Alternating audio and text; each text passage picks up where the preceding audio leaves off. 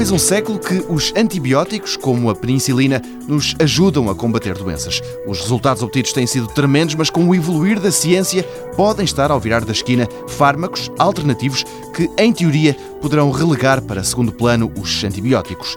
A professora Joana Azeredo, que desenvolve justamente novos fármacos, não acredita nesse futuro sombrio. A docente na Universidade do Minho diz mesmo que estes novos medicamentos vão dar uma ajuda aos antibióticos. Podem vir a tornar poderosos. O problema é que a única arma que existe atualmente são os antibióticos. E, portanto, há uma pressão muito grande sobre as bactérias para o desenvolvimento de resistências, porque há só um tipo de modo de, de mecanismo de ação. O que acontece é que se tivermos uma alternativa cujo mecanismo de ação é completamente diferente aos antibióticos, até podemos racionalizar o uso de antibióticos. E eu penso que a racionalização do uso de antibióticos é importantíssima, já está a acontecer e é importantíssimo que aconteça. E se tivermos uma alternativa, acho que ainda podemos racionalizar ainda de forma mais inteligente e mais eficiente. Portanto, eu penso que isto ainda pode ser benéfico também para os antibióticos. Eu acho que não vamos abandonar os antibióticos, não. Eles continuam a ser armas muito interessantes e muito poderosas.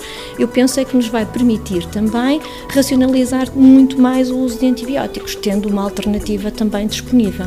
Novos fármacos alternativos e complementares aos antibióticos precisam-se com caráter de urgência.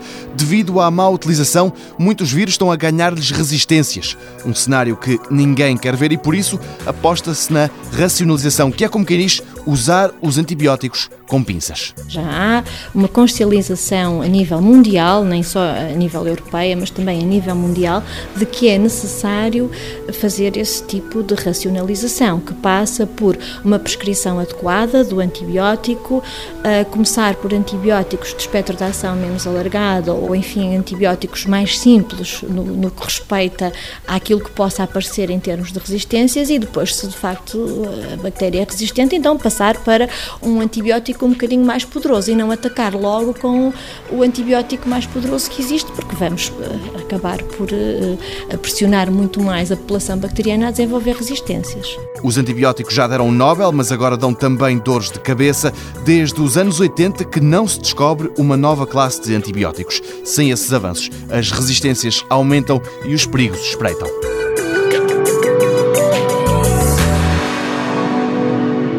Mundo Novo um programa do Concurso Nacional de Inovação, BSTSF.